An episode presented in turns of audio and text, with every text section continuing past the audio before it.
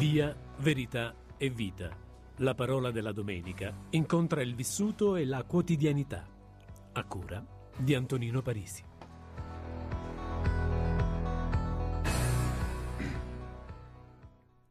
Passione di nostro Signore Gesù Cristo secondo Marco. Mancavano due giorni alla Pasqua e agli Azimi e i capi dei sacerdoti e gli scribi cercavano il modo di catturare Gesù con un inganno per farlo morire. Dicevano infatti, Non durante la festa, perché non vi sia una rivolta del popolo. Gesù si trovava a Betania nella casa di Simone il lebbroso. Mentre era a tavola, giunse una donna che aveva un vaso di alabastro pieno di profumo di puro nardo di grande valore. Ella ruppe il vaso di alabastro e versò il profumo sul suo capo. Ci furono alcuni fra loro che si indignarono. Perché questo spreco di profumo? Si poteva venderlo per più di 300 denari e darli ai poveri. ed erano infuriati contro di lei. Allora Gesù disse, Lasciatela stare. Perché la infastidite? Ha compiuto un'azione buona verso di me. I poveri infatti li avete sempre con voi e potete far loro del bene quando volete, ma non sempre avete me. Ella ha fatto ciò che era in suo potere, ha unto in anticipo il mio corpo per la sepoltura. In verità io vi dico, dovunque sarà proclamato il Vangelo per il mondo intero, il ricordo di lei si dirà anche quello che ha fatto. Allora Giuda Iscariota, uno dei dodici, si recò dai capi dei sacerdoti per consegnare loro Gesù. Quelli, all'udirlo, si rallegrarono e promisero di dargli del denaro. Ed egli cercava come consegnarlo al momento opportuno. Il primo giorno degli azimi, quando si immolava la Pasqua, i suoi discepoli gli dissero, Dove vuoi che andiamo a preparare perché tu possa mangiare la Pasqua? allora mandò due dei suoi discepoli dicendo loro, Andate in città e vi verrà incontro un uomo con una brocca d'acqua. Seguitelo. Là dove entrerà, dite al padrone di casa, il maestro dice, dov'è la mia stanza in cui io possa mangiare la Pasqua con i miei discepoli? Egli vi mostrerà al piano superiore una grande sala, arredata e già pronta. Lì preparate la cena per noi. I discepoli andarono e, entrati in città, trovarono come aveva detto loro e prepararono la Pasqua. Venuta la sera, egli arrivò con i dodici. Ora, mentre erano a tavola e mangiavano, Gesù disse, In verità io vi dico, uno di voi, colui che mangia con me, mi tradirà. cominciarono a rattristarsi e a dirgli uno dopo l'altro. Sono forse io? Egli disse loro, Uno dei dodici, colui che mette con me la mano nel piatto. Il figlio dell'uomo se ne va, come sta scritto di lui, ma guai a quell'uomo dal quale il figlio dell'uomo viene tradito. Meglio per quell'uomo se non fosse mai nato. E mentre mangiavano prese il pane e recitò la benedizione, lo spezzò e lo diede loro dicendo. Prendete, questo è il mio corpo. Poi prese un calice e rese grazie, lo diede loro e ne bevvero tutti e disse loro. Questo è il mio sangue dell'alleanza, che è versato per molti. In verità io vi dico che non berrò mai più del frutto della vite fino al giorno in cui lo berrò nuovo nel regno di Dio. Dopo aver cantato l'inno, uscirono verso il monte degli ulivi. Gesù disse loro.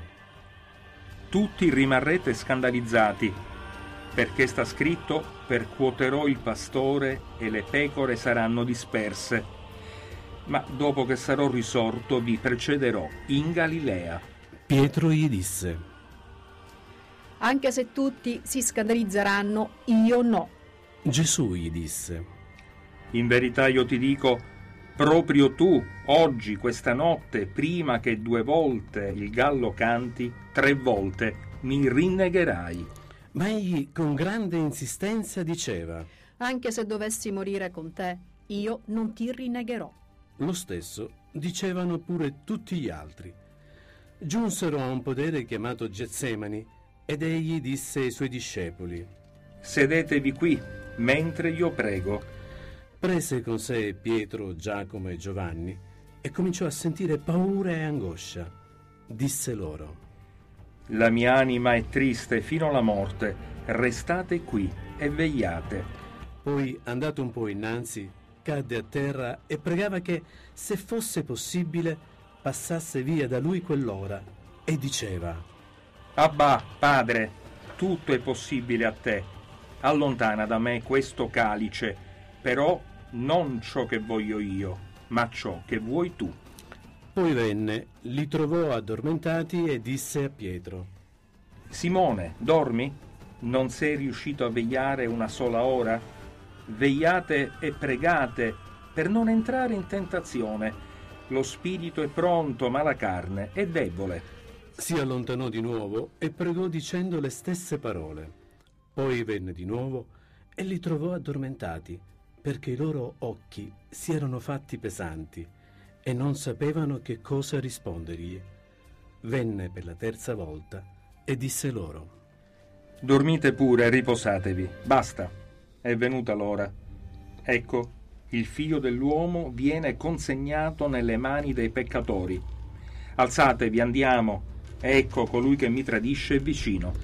E subito, mentre ancora egli parlava, arrivò Giuda, uno dei dodici, e con lui una folla con spade e bastoni, mandata dai capi dei sacerdoti, dagli scribi e dagli anziani. Il traditore aveva dato loro un segno convenuto, dicendo, Quello che bacerò è lui. Arrestatelo e conducetelo via sotto buona scorta. appena giunto, gli si avvicinò e disse, Rabbi, e lo baciò. Quelli gli misero le mani addosso e lo arrestarono. Uno dei presenti estrasse la spada, percosse il servo del sommo sacerdote e gli staccò l'orecchio.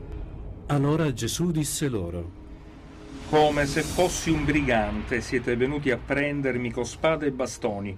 Ogni giorno ero in mezzo a voi nel tempio a insegnare e non mi avete arrestato. Si compiono dunque le scritture. Allora tutti lo abbandonarono e fuggirono. Lo seguiva però un ragazzo che aveva addosso soltanto un lenzuolo e lo afferrarono. Ma egli, lasciato cadere il lenzuolo, fuggì via nudo. Condussero Gesù dal sommo sacerdote e là si riunirono tutti i capi dei sacerdoti, gli anziani e gli scribi. Pietro lo aveva seguito da lontano, fin dentro il cortile del palazzo del sommo sacerdote, e se ne stava seduto tra i servi, scaldandosi al fuoco. I capi dei sacerdoti e tutto il sinedrio cercavano una testimonianza contro Gesù per metterlo a morte, ma non la trovavano. Molti, infatti, testimoniavano il falso contro di lui e le loro testimonianze non erano concordi.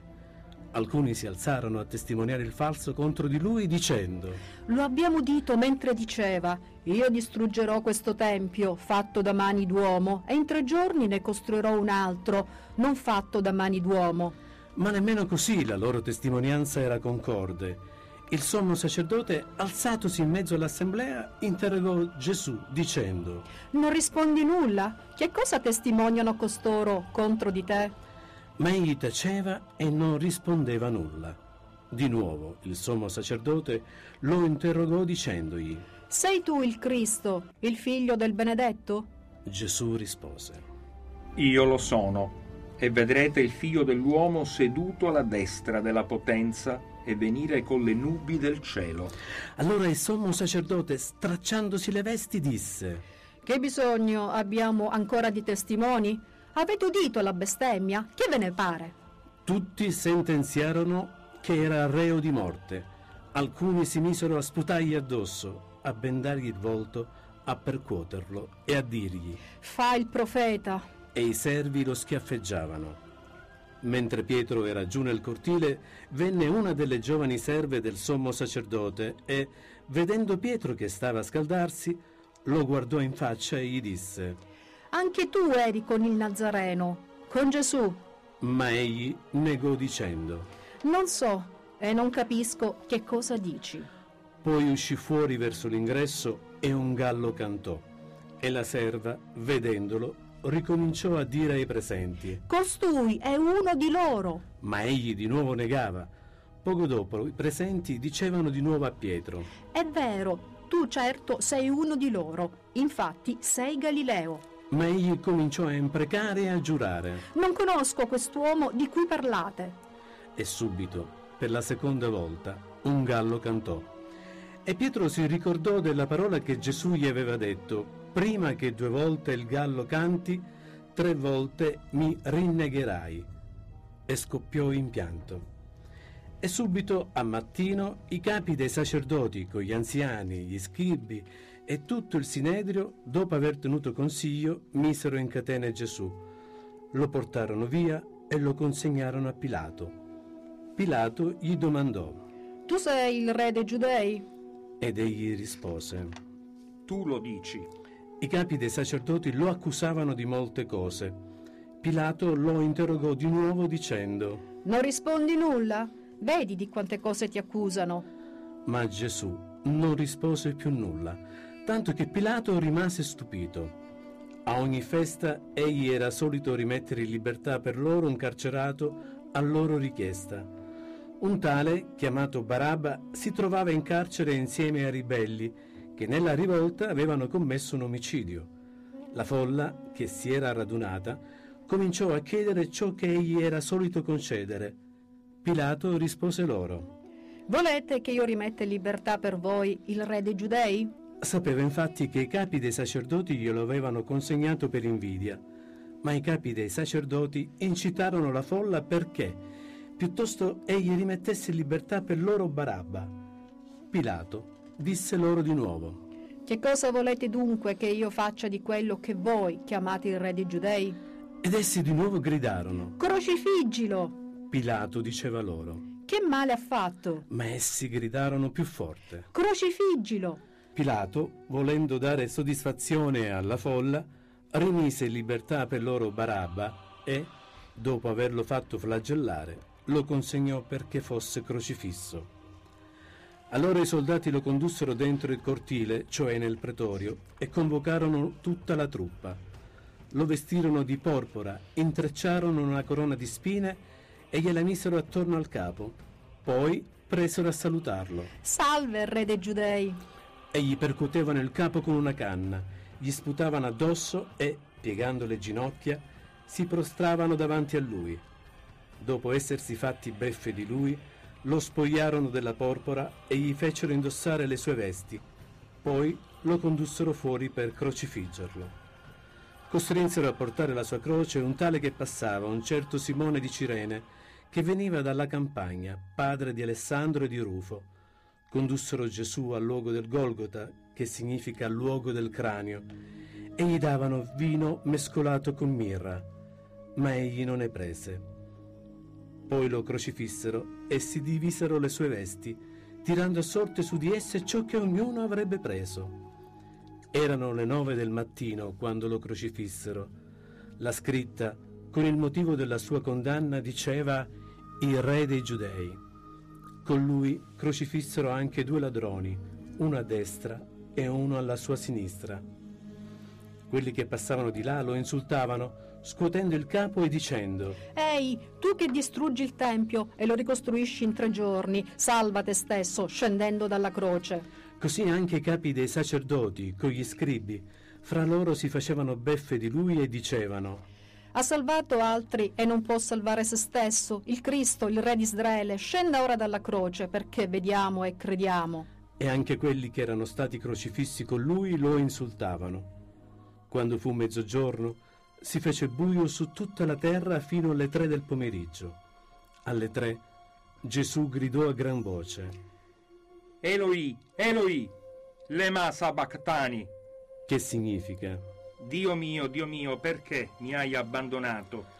Udendo questo, alcuni dei presenti dicevano Ecco, chiama Elia. Uno corse a inzuppare di aceto una spugna, la fissò su una canna e gli dava da bere dicendo Aspettate, vediamo se viene Elia a farlo scendere. Ma Gesù, dando un forte grido, spirò.